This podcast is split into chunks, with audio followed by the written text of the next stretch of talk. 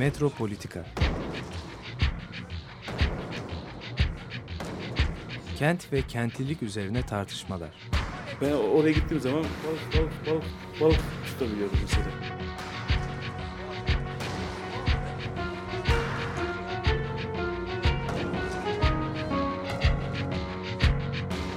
Hazırlayıp sunanlar Aysin Türkmen, Korhan Gümüş ve Murat Güvenç. Takusuyor yani. kolay kolay boşaltamadılar. Yani elektrikçiler terk etmedi Perşembe Pazarı merkezinde.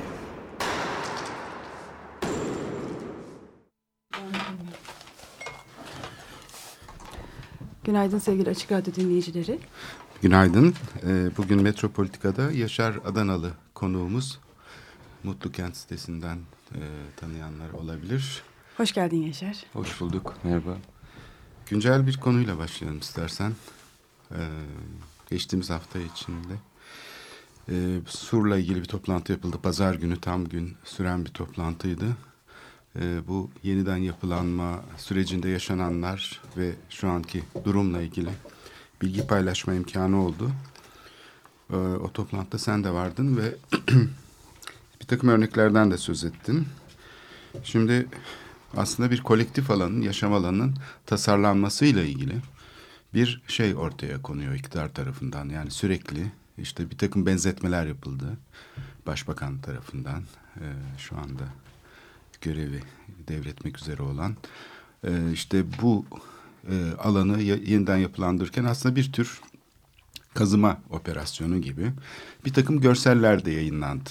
Yani bir taraftan koruma amaçlı imar planı uygulanacak, aynen uygulanacak dendi. Aslında koruma amaçlı imar planının şehirle, yerleşim alanı ile ilgili e, o çok boyutlu e, yaşamı e, temsil etmesi ya da onu e, dönüştürmesi aslında mümkün değil. Yani bu plan zaten çok e, soyut bir manada hazırlanmış bir e, çalışma.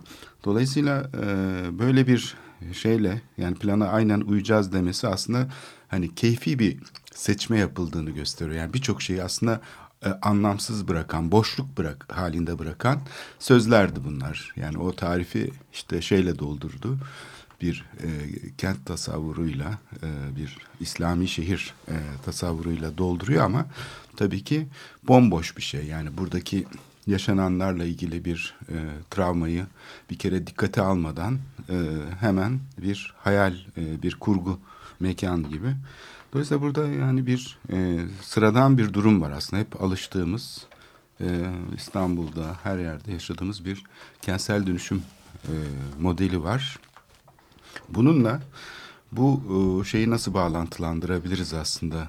Bu nüfus ve mekan politikasını diye ben sormakla başlıyorum. Çünkü hani bir taraftan da bu politikalar çok bildik politikalar. Sadece Türkiye'de değil birçok otoriter rejimde uygulanıyor. Özellikle bir takım aşina olduğumuz coğrafyalarda çok e, tekrarlanan e, bir kalıp içinde e, gerçekleşiyor. İstersen buradan senin gözlemlerinle başlayalım.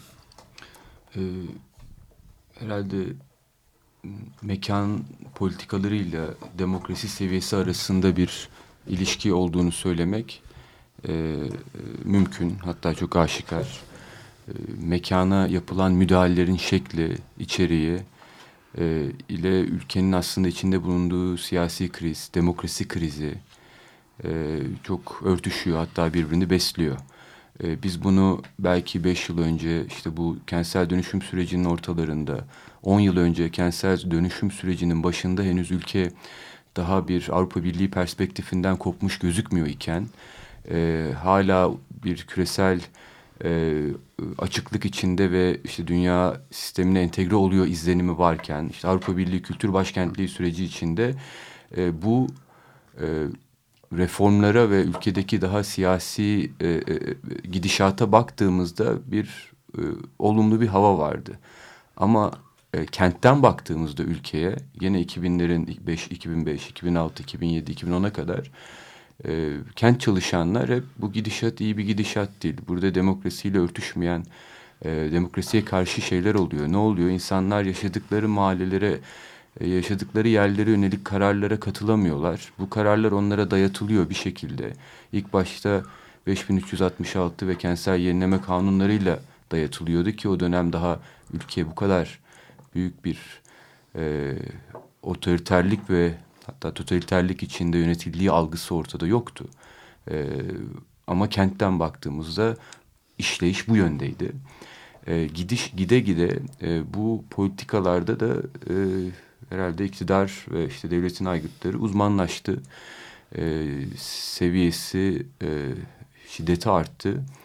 E, ilk başta bir şekilde havuçla ya da rıza üreterek yapılmaya çalışanlar sonrasında doğrudan sopayla hiç öyle gizlemeye e, ihtiyaç duymadan işte sopa tank oldu, top oldu, tüfek oldu ve işte Sur'da ve bölgedeki birçok kentteki e, mekan politikalarında kendini gösterdi. Bu mekan politikaların dediğin gibi doğrudan bir e, aslında bir toplum mühendisliği, insanları yerlerinden eden, işte başkalarını getiren, yaşayanları başka yerlere süren çok doğrudan iskan e, nüfus hareketleriyle ilişkisi var.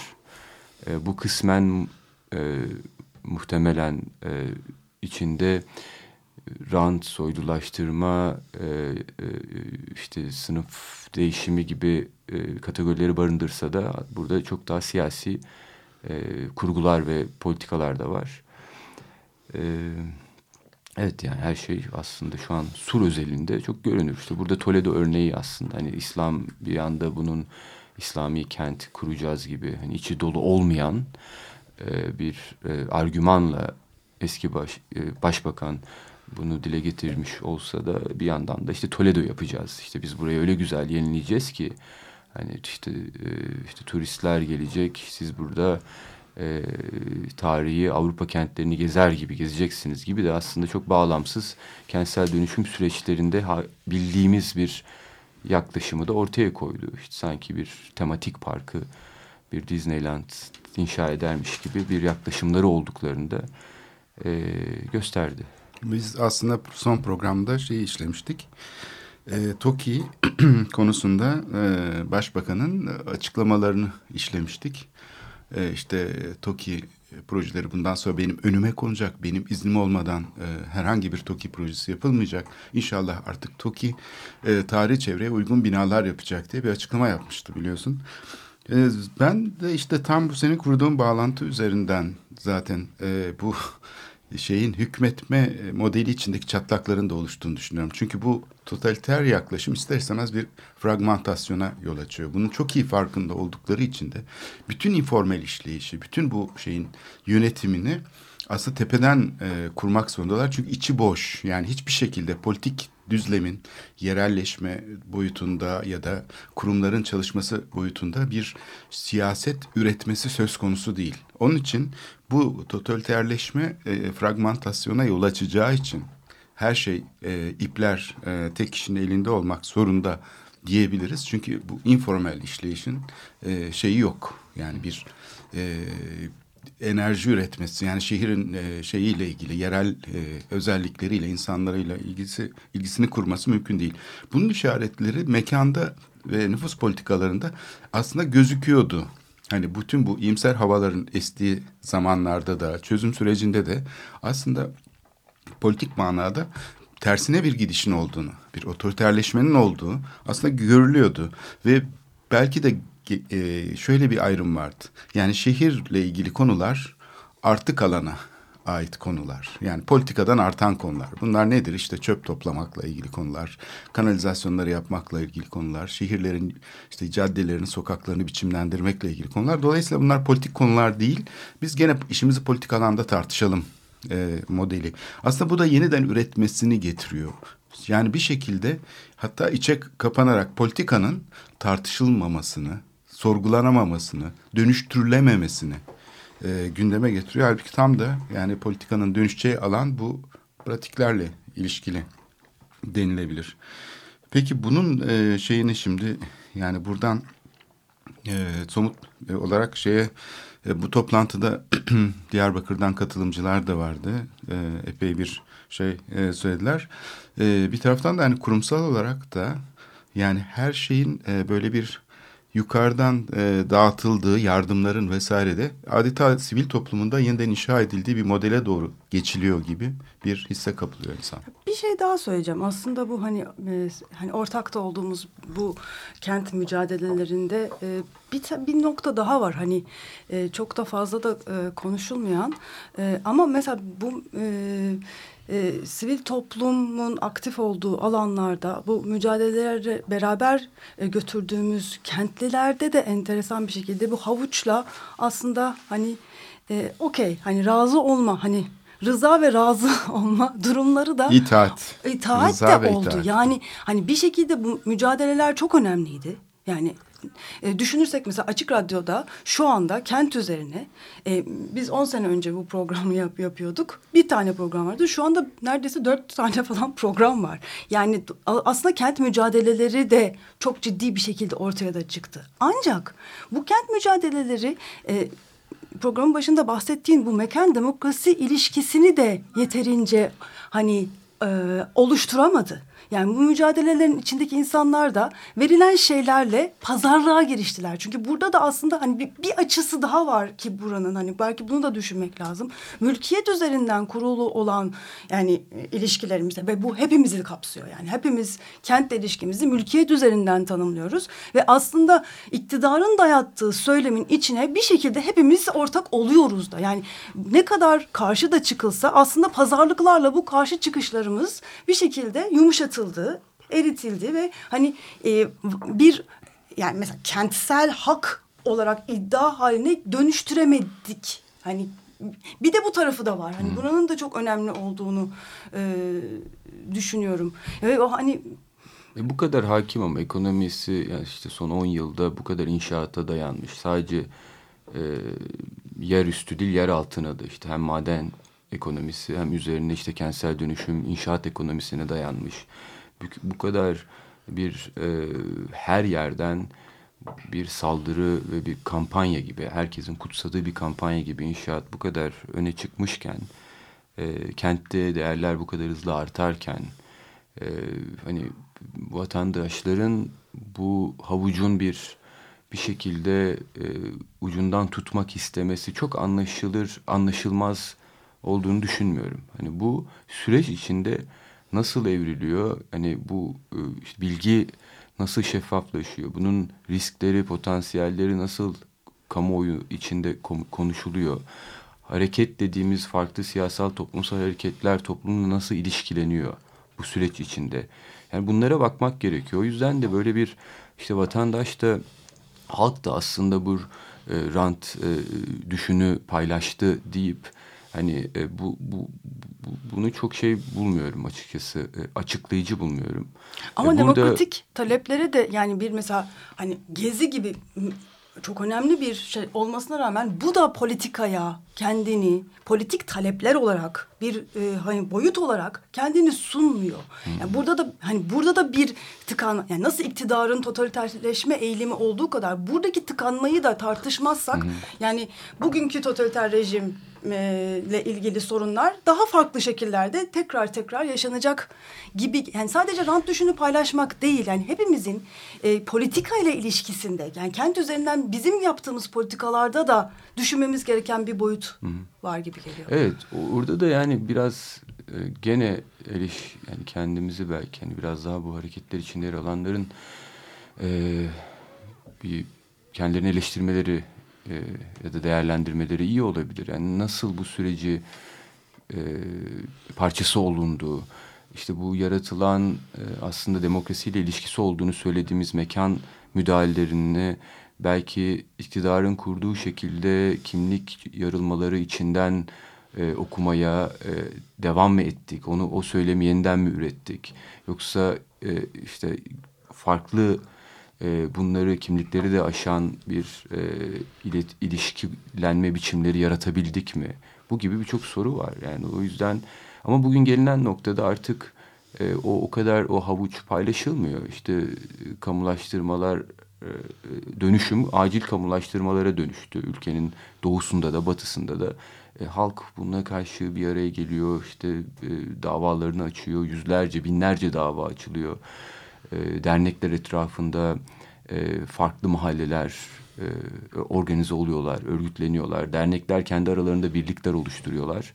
Yani dolayısıyla burada artık sopayla yüzleşiyor insanlar ve bu, buna yönelik de bir pozisyon almaya çalışıyor. Şimdi kentin İstanbul'un en işte orta üst sınıf yerlerinde bile dönüşüm bu kadar yayılmışken hani bir şekilde dönüşüm tehdidi altında önce hukuki güvence e, açığı yaşayan mahallelerin birazcık da bu havucun peşine e, en azından o düşün e, parçası olmalarını ben anlaşılır buluyorum. Anlaşılmaz- Dolayısıyla hani burada da Anlaşılmaz Ee, bulmuyorum. Yani an- anlamakta bir sorunum yok. Sadece hani hakikaten burada belki de aracı olanlar da belki de o anlamda kendimizde hani bu bu talepleri başka bir yere alternatifler ortaya koymak anlamında bunu bir politika haline ama yani daha e, üst seviyede bir politika haline çıkartmamak anlamında bir e, bir sorun olduğunu hatta bunun Kürt hareketi için bile yani HDP gibi bir şey çıkarttıktan sonra şu andaki hani e, hani buradaki sorunlar bile hani çok alakasız değil. Hani ortaya bile çıksa hani tam olarak somut olarak hala net bir şeyle e, taleplerini dile getirmemesi. Yani bu, burada çok önemli bir Burada kavga edilmeden aslında e, bir takım şeyler değiştirilebilir. Yani bizim şu anda o siyaset alanında çatıştığımız konuları aslında yerelde konuşabilsek belki bu kadar e, şey e, farklılıklar ve benzerlikler oluşmayacak. Yani şu anda aslında bir benzerlikten doğuyor bu çatışma. Mesela bu şehir politikalarında eğer şey yapılmış olsa e, bu asimetri yani siyasetle yerel arasındaki bu asimetriyi aşacak kurumsal mekanizmalar çalışıyor olsa belki bu şekilde bir kavga bu kadar, bu kadar e, şey şiddet e, insanlar e, göze alamayacak yani böyle bir şiddetli e, politik ortamda yaşamayı da istemeyecek. Bunun tek koşulu var. Aslında örnek üzerinden gidebilirsek yani burada e, bütün bu e, kurumsal pratikler aslında askeri modernleşme tekniklerinin uzantısı gibi Türkiye'de kurumsallaşmış. Yani bir tür biz bu e, sürecin içindeki e, mekanizmaları, şehir planlama teknikleri olsun, mimari proje geliştirme teknikleri olsun. Bunları hep böyle bir hani doğruluk işte kolektif alanı tasarlayabiliriz yaklaşım içinde e, değerlendiriyoruz. Oysa ki çok daha karmaşık bir temsil problemiyle karşı karşıyayız. Yani bir şehir e, söz konusu olduğunda bir yerleşim alanı. Şimdi burada mesela Sur'dan hareketle şey yaparsak koruma amaçlı imar planı hazırlanıyor. Bu süreçte aslında iktidarla yerel yönetim arasında bir çatışma yok. Tam tersine işbirliği var. Şimdi bu o dönemin koşullarında dayatılmış bir e, şey olduğu için oyun bozanlık yapmayalım, itiraz etmeyelim mantığıyla da olabilir bu işbirliği. Ama aynı zamanda da bunu değiştirmek için illa da itiraz etmek gerekmiyor. Başka şekilde de değişebilir. Yani ihale edilerek teknik bir şeymiş gibi hani şehir planı işte bir teknik olaymış gibi ihaleyle teknik şartname hazırlanıyor.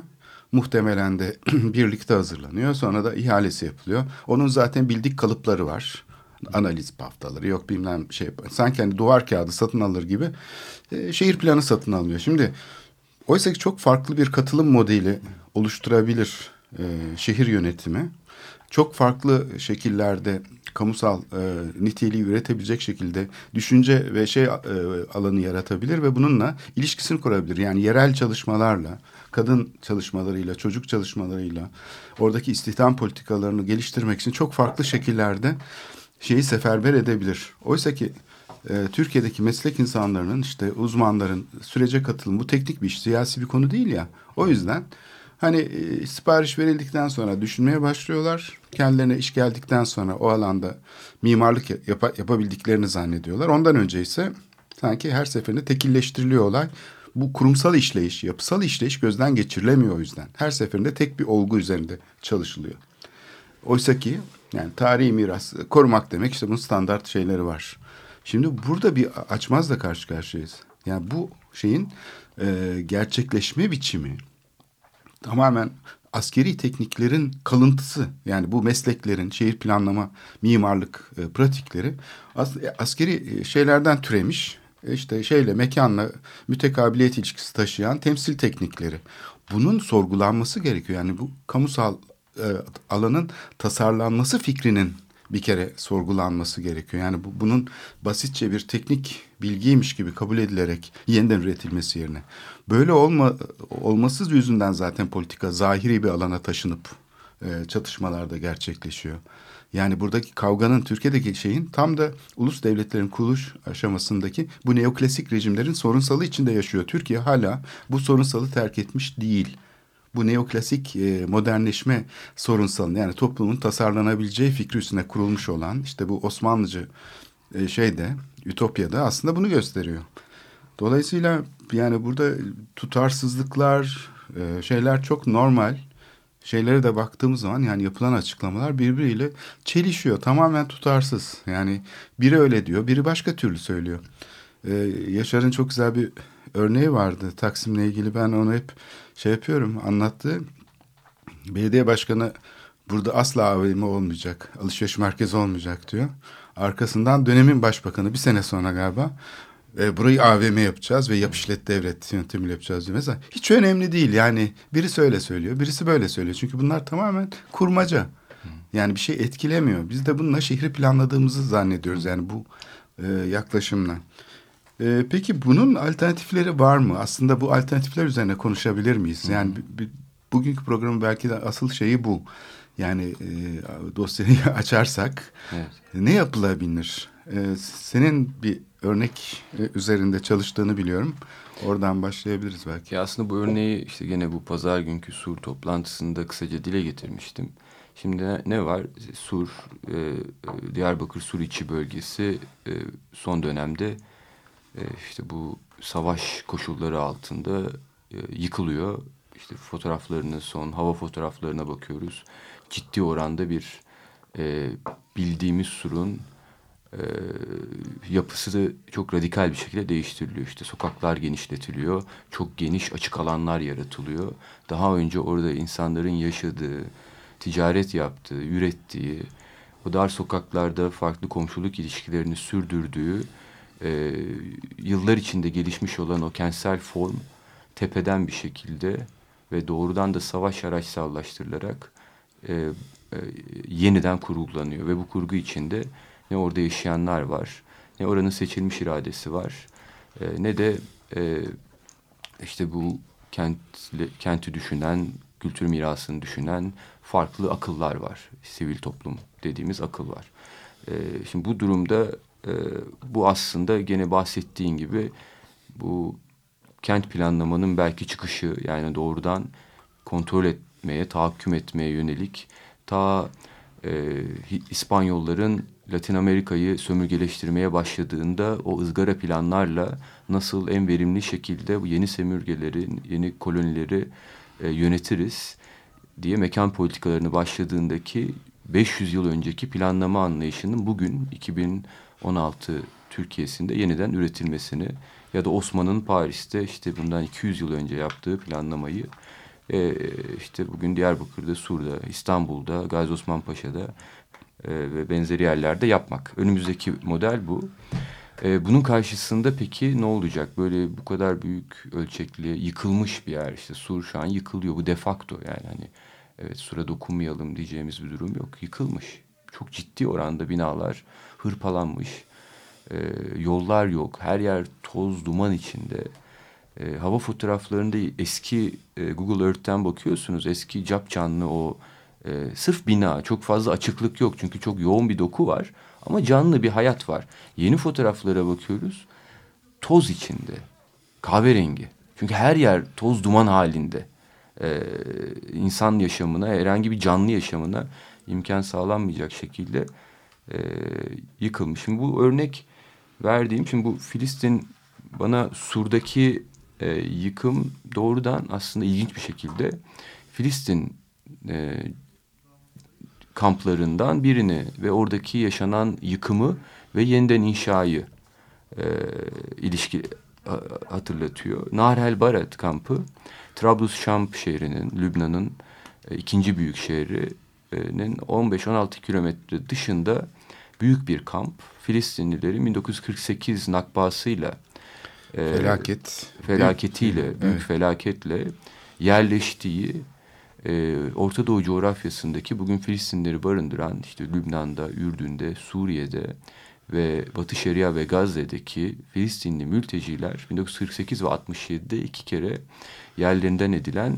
sonrasındaki işte kamplarını e, kuruyorlar. Bu Nahr el Baret kampı 1948 sonrası kurulan ilk kamplardan biri. Önce Beka Vadisi'ne insanlar yerleşiyor. Oranın çetin kış koşulları e, ve zor e, yaşamından dolayı e, daha yumuşak yeri olan, iklimi olan Nahr el Beret'te yerleşen yaklaşık bugün 30 binden fazla insanın yaşadığı e, eski kamp alanının 200 bin metrekare civarı e, bir büyüklük. E, yıllar içinde gelişen, şimdi kamp diyoruz. Aslında kamp deyince ne alakası var? Sur'la nasıl ilişkilendirilebiliriz gibi düşünülebilir. Aslında çok alakası var. Çünkü bu kamp dediğimiz yerler yıllar içinde informal kent alanlarına dönüşüyor.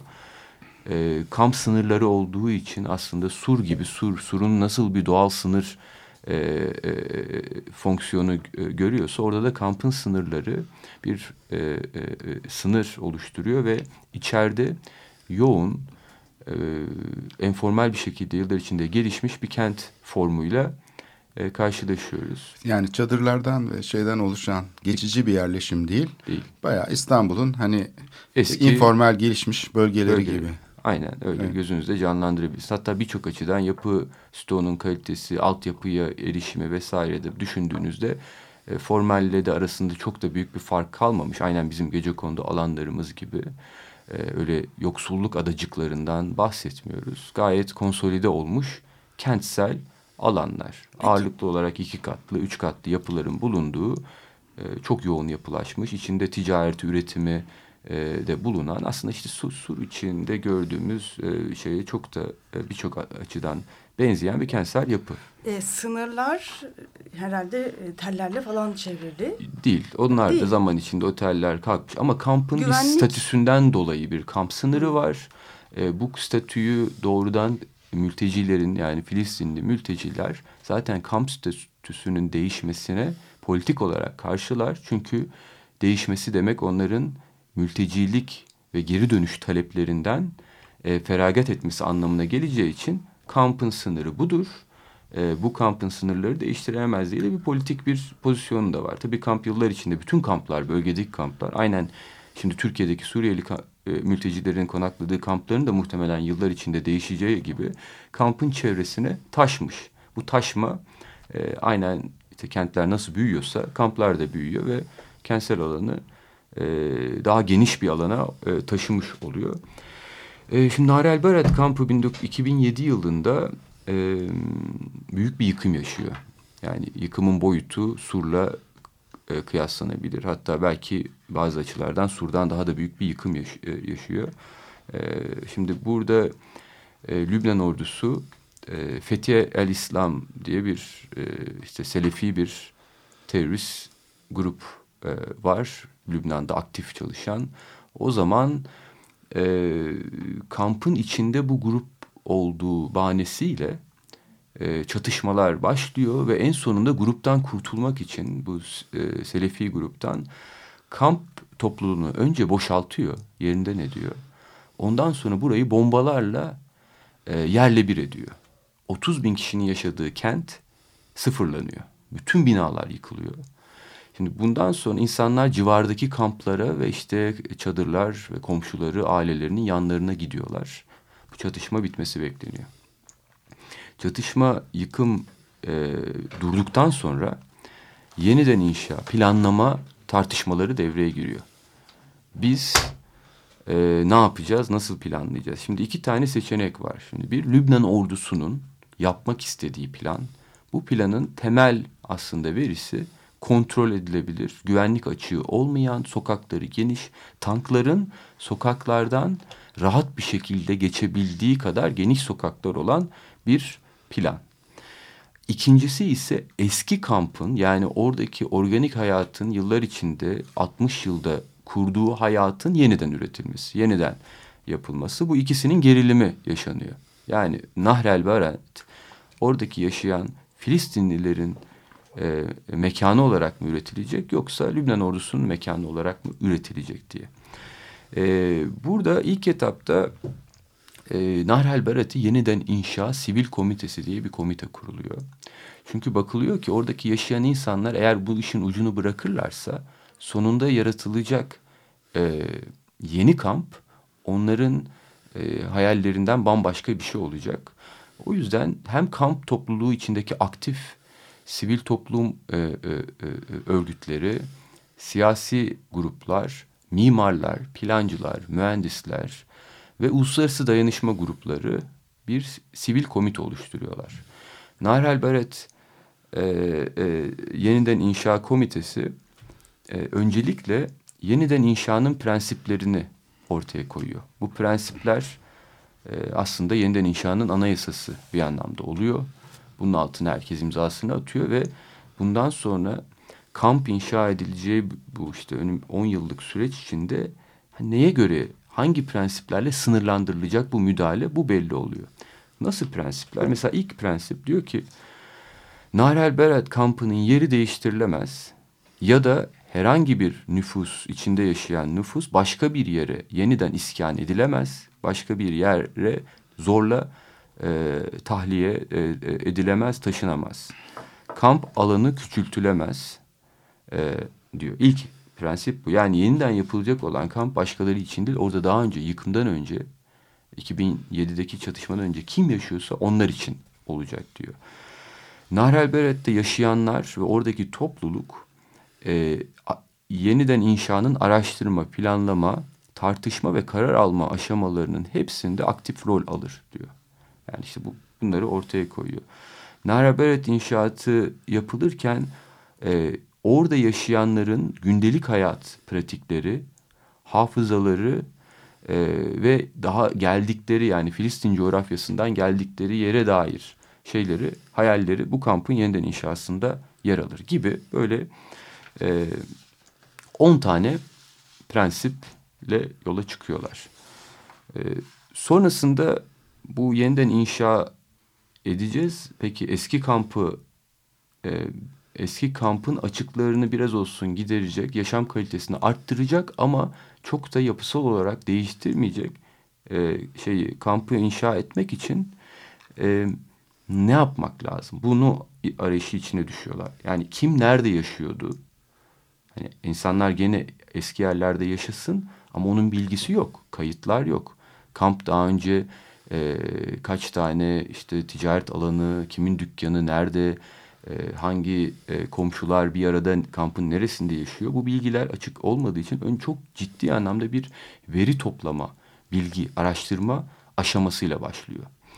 E, burada e, köy hemşerilik haritası çıkartılıyor. Çünkü e, Filistin kamplarının birçoğunda baktığınızda aslında gene bizim gece kondulara çok benzer bir şekilde insanlar Filistin coğrafyasında birlikte yaşayan komşular, köylüler yeni geldikleri bu kamplarda da birlikte yaşamaya devam etmişler yıllar içinde. Bu akrabalık ve komşuluk ilişkileri yıllarca değişmemiş. Aynı şey Narel Beret'te de söz konusu. O yüzden yapılan ilk haritalardan biri e, şey köy haritası. Kim nerede? Filistin'deki hangi köy? Narel Beret'te nerede yaşıyor haritası yapılıyor. Hemşehrilik. Hemşerilik haritası yapılıyor. Dolayısıyla bu yeniden e, e, e, sonrası yeniden iskan olunduğunda herkes kendi komşusuyla kendi kampta yaşadığı, daha önce yaşadığı yerde tekrar yaşayabilsin diye. Sonrasında insanlarla ciddi bir haritalama faaliyeti içine giriyorlar. Herkes e, yıkılmış bir, bir hali hazır üzerinde evini buluyor, işaretliyor, evinin sınırlarını çiziyor. Çünkü birçok yerde bu toprağa dönmüş artık. Hani tabular arası eski sınırlar yok e, sınırlar olmadığında ciddi anlamda bir aslında mülkiyet üzerinden e, çatışma, toplum içinde çatışmanın da gerilimin de artması söz konusu. Peki bu gerilimler nasıl e, çözülecek? E, bir sokak etrafında yaşayan komşular o sokağın hali hazırı üzerinde herkes kendi evinin sınırlarını çiziyor. Komşusuyla uzlaşıyor, altına imzasını atıyor. Evet ben burada yaşıyordum diye. Dolayısıyla herkes mekansal olarak da hem hemşirelik haritası yapılıyor üzerine de insanlar daha önce nerede yaşadığını, evinin sınırlarının ne kadar taban alanı olduğunu, başkasının komşusunun alanlarına e, nüfuz etmeden e, belirlemiş oluyor. Bütün bu süreçte toplanan verinin e, validasyonu önemseniyor. Bu validasyon için çok farklı teknikler geliştiriyorlar. İşte farklı odak grup çalışmaları yapılıyor. Tamam sen böyle diyorsun da evin hane reisi olarak o evin kadını ne diyor diyor. İşte kadınlarla özel toplantılar yapılıyor. Çocuklarla özel toplantılar yapılıyor. İlk başta şeyin bir röntgeni çıkıyor. Yıkım öncesi burası nasıl bir yerdi? Kim nerede yaşıyordu? Kaç kişi yaşıyordu? Dolayısıyla yeniden inşa sonrasında da biz kime neyi yeniden inşa edeceğiz? Bu çok net bir şekilde e, ortaya konuyor. E, İsterseniz çok kısa bir e, müzik arası verelim ve hani bu alternatifi ee, daha da detaylıca konuşmaya devam edelim. George Kurmuz'dan dinliyoruz. أنا اسمي شعب فلسطين أنا اسمي شعب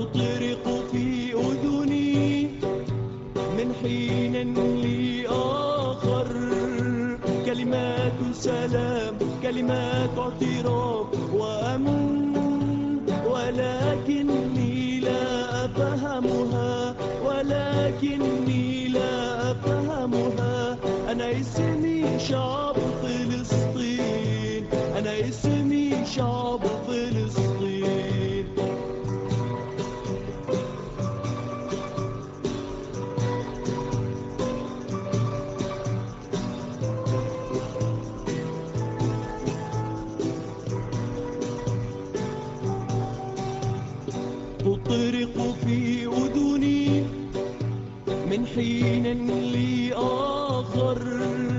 كلمات سلام كلمات اعتراف وأمن ولكن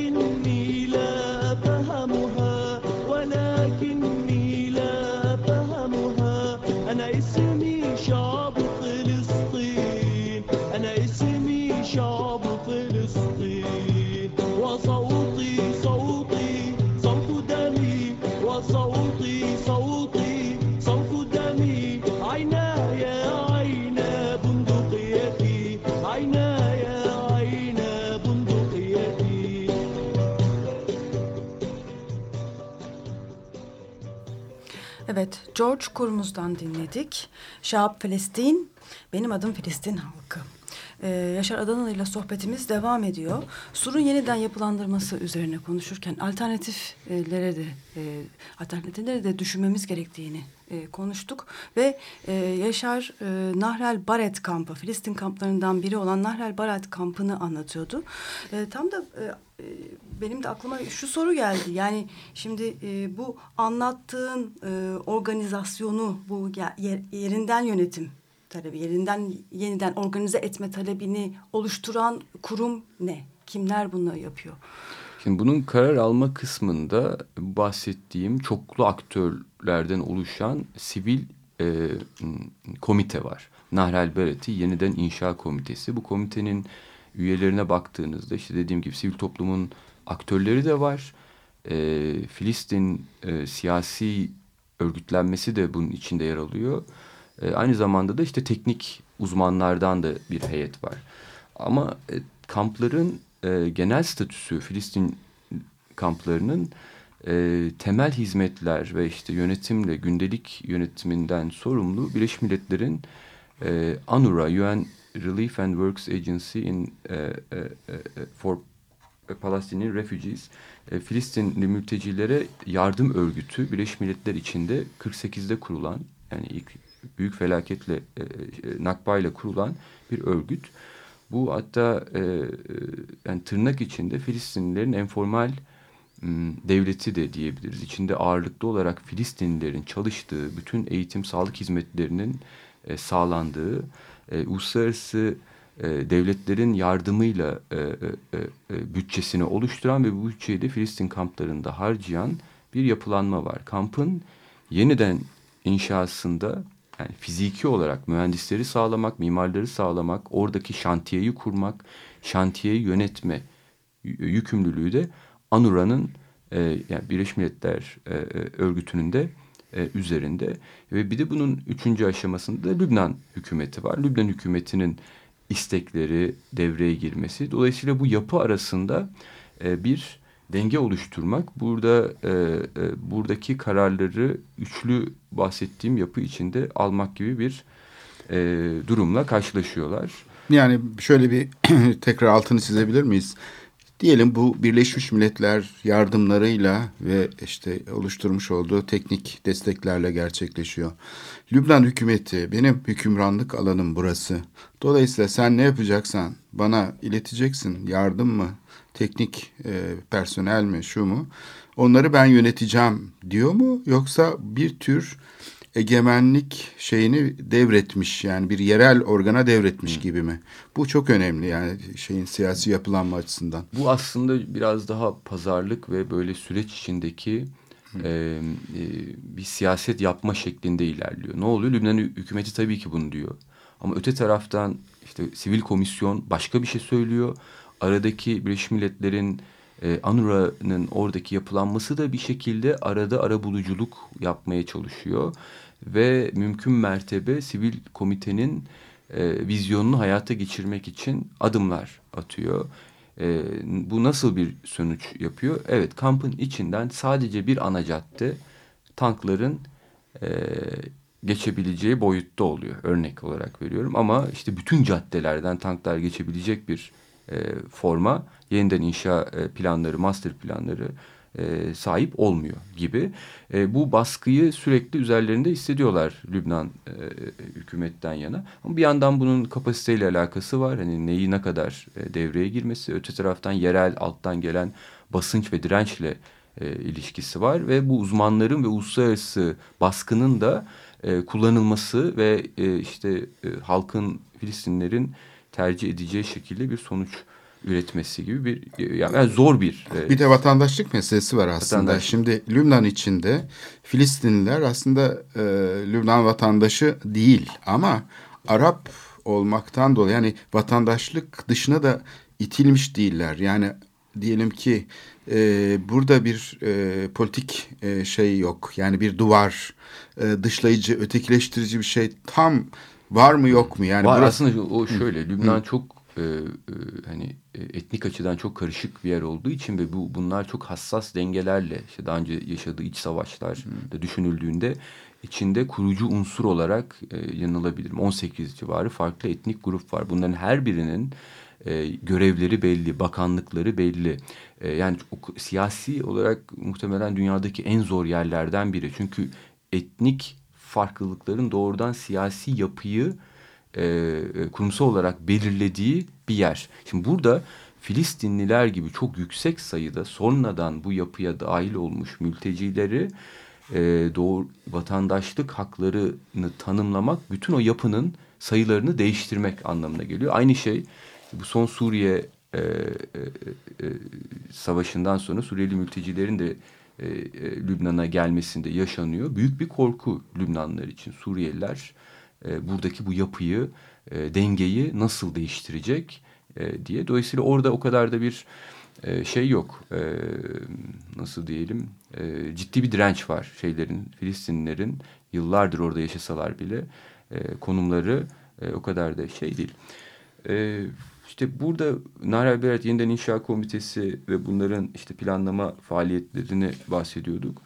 E, veriyi toplamak en büyük burada mevzu. Veriyi toplamak çünkü veri toplamak aynı zamanda hem e, eğer o işi doğru yaptığınızda e, topluluğu güçlendirmiş oluyorsunuz. Çünkü veriyi topladığınızda ve herkes burada hem fikir olduğunda yani veriyi aynı zamanda validasyonunu insanlarla, yaşayanlarla birlikte yaptığınızda artık o bilgi toplum içinde paylaşılmış oluyor ve herkes güçlenmiş oluyor.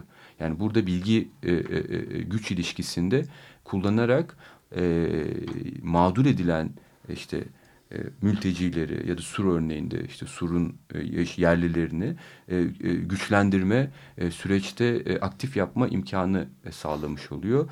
E, topluluk içinde çıkacak olan çatışmalar engellenmiş oluyor. Uzman plancı, tasarımcı ekipleriyle topluluk arasındaki gerilimler azaltılmış oluyor. Dolayısıyla veri, verinin şeffaf bir şekilde toplanması, bunun validasyonu bütün bu sürecin en önemli kısmı.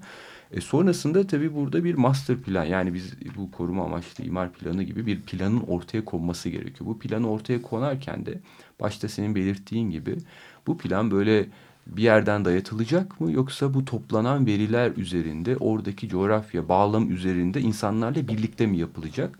E, bu e, büyük bir e, mevzu oluyor. Bunun için e, ilginç araçlar geliştiriyorlar. Bunlardan biri kamp yıkıldığı ve e, savaş alanı halinde olduğu için insanlar tekrar girip kampın içine giremiyor. Ama hemen yanında kampın sokak sokak birebir modelleri yapılıyor. Buna içinde yürünebilir model dedikleri bir şey.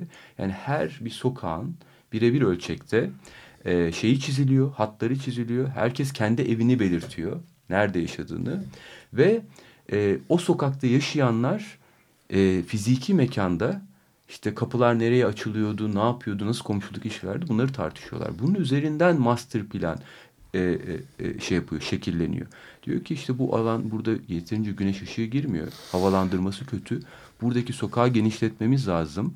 Bu ne demek? İşte senin evinden bir metre almamız, öbürünün evinden bir metre almamız. Peki bu metreleri geri nasıl katacağız gibi bütün bu tartışmalar e, birebir e, bir model içinde e, yapılıyor. Bunlar yapılırken aynı zamanda o civarda yaşayan insanlarla, o komşularla da bir e, işte işte çocuklarla, orada yaşayan gençlerle farklı kültürel etkinlikler de yapılıyor.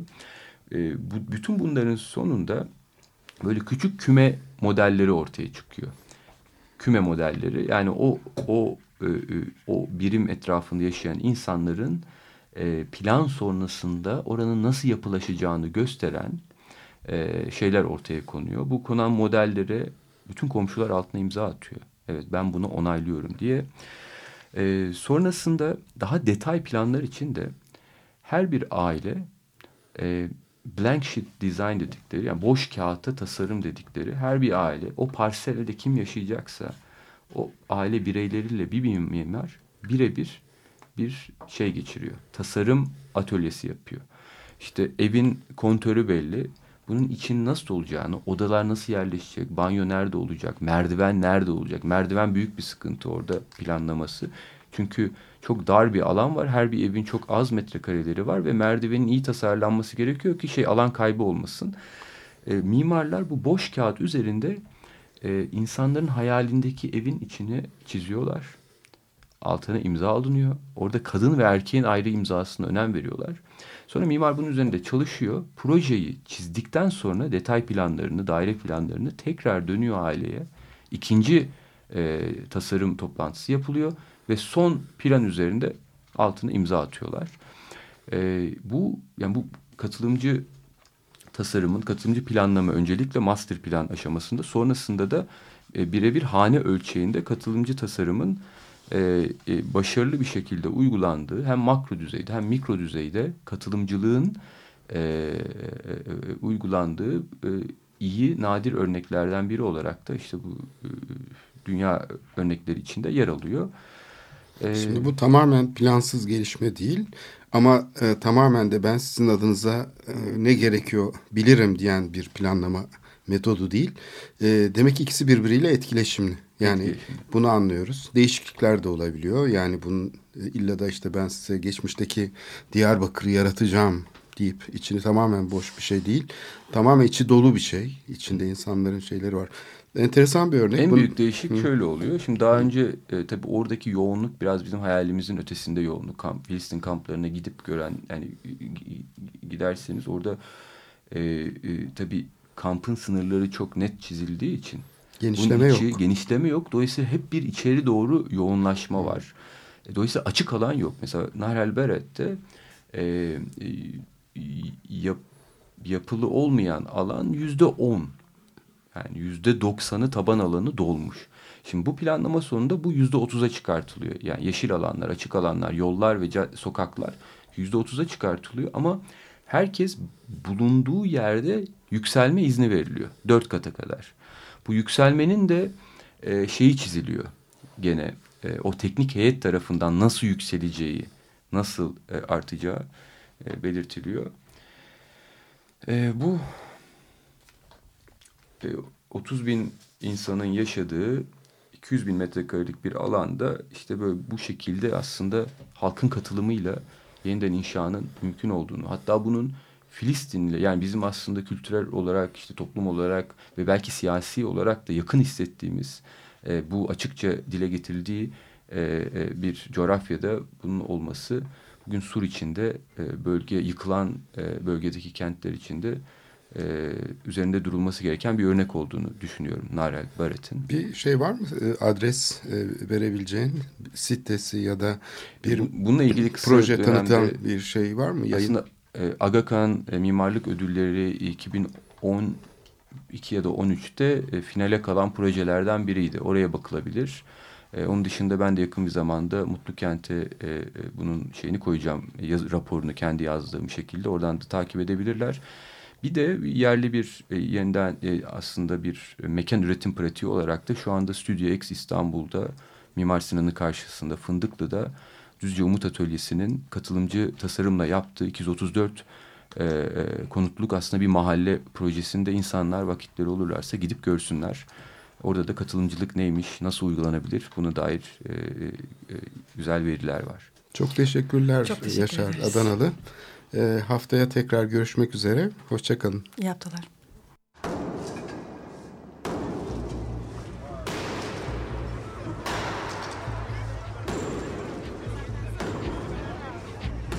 Metropolitika Kent ve kentlilik üzerine tartışmalar. Ben oraya gittiğim zaman balık balık balık balık tutabiliyorum mesela.